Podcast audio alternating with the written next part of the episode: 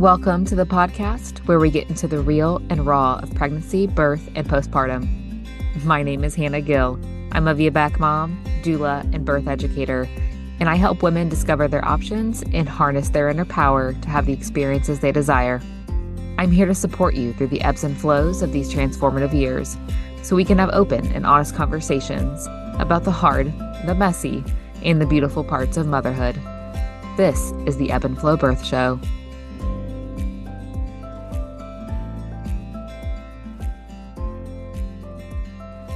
Everyone. Welcome back to the Ebb and Flow Birth Show. I am your host, Hannah Gill. And we have started the first round of sickness in my household. All the runny noses, coughs, sore throats. Um, so I'm just waiting for it to get worse before it gets better. But that is why my voice sounds a little off today. And I'm sure you all understand this struggle, especially those of you with young children at home. Today's episode isn't going to be too long. Um, throughout the next month or so, my solo episodes are going to be pretty short because I will have longer interviews coming up. So I want to add some variety in the episode lengths for you guys. All right. Um, I have been getting a lot of questions about my postpartum PTSD that I experienced due to my birth trauma. And I feel like I could do a really long episode about this, but for right now, I'm just going to address a few of the que- or one of the questions um, I have been getting the most. And I want to start out by saying that I'm obviously not a medical professional, and none of this is medical advice. This is just my personal experience. So um, please seek help and guidance from a professional if you have specific questions related to your situation. One of the main questions I've been getting is how did I know I had postpartum PTSD and what were like the symptoms I was experiencing? And I talk about this a lot in episode seven. Um, that is a bit of a longer episode. It's almost 30 minutes. So I'll just address this question here quickly for people that just want to know this specific thing. So I didn't know at first what was wrong, but I knew something um, was just off and wrong mentally and emotionally. And that was around five to six months postpartum when I finally decided to seek help. Many of the symptoms um, of postpartum PTSD overlap with postpartum depression and anxiety.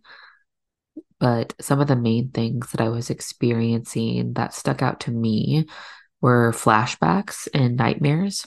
Um, so I was having flashback um, flashbacks and nightmares about the entire birth or specific um, events in the birth.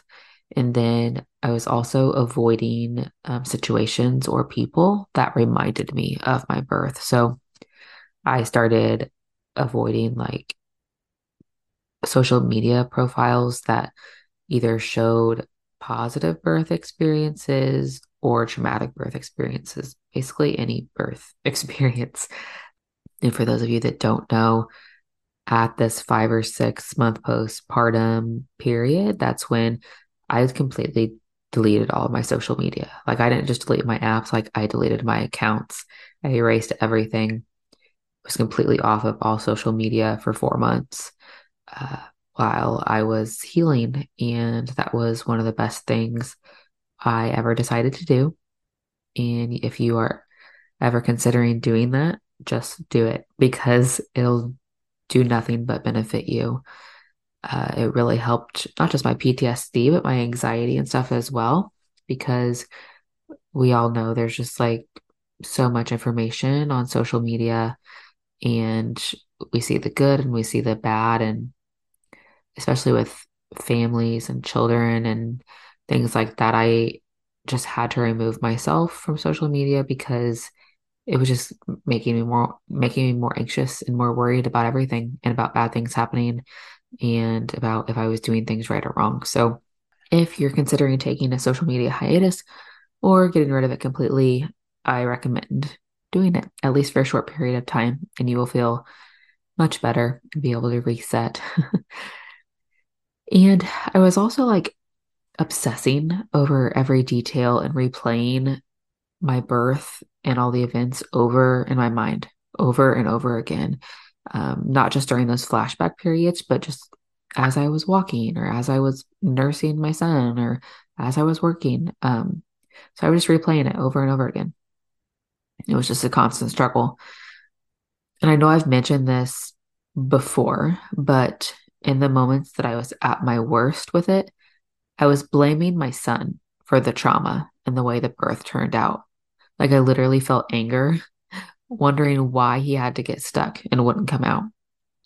Clearly, I know now that this is not a logical thought and that was a response from the trauma, but that's the point it got to like blaming my newborn baby for the trauma that we experienced. And I laugh about it now, like, oh my gosh, that is nowhere near logical. But when you're in that state, like you're not thinking logically.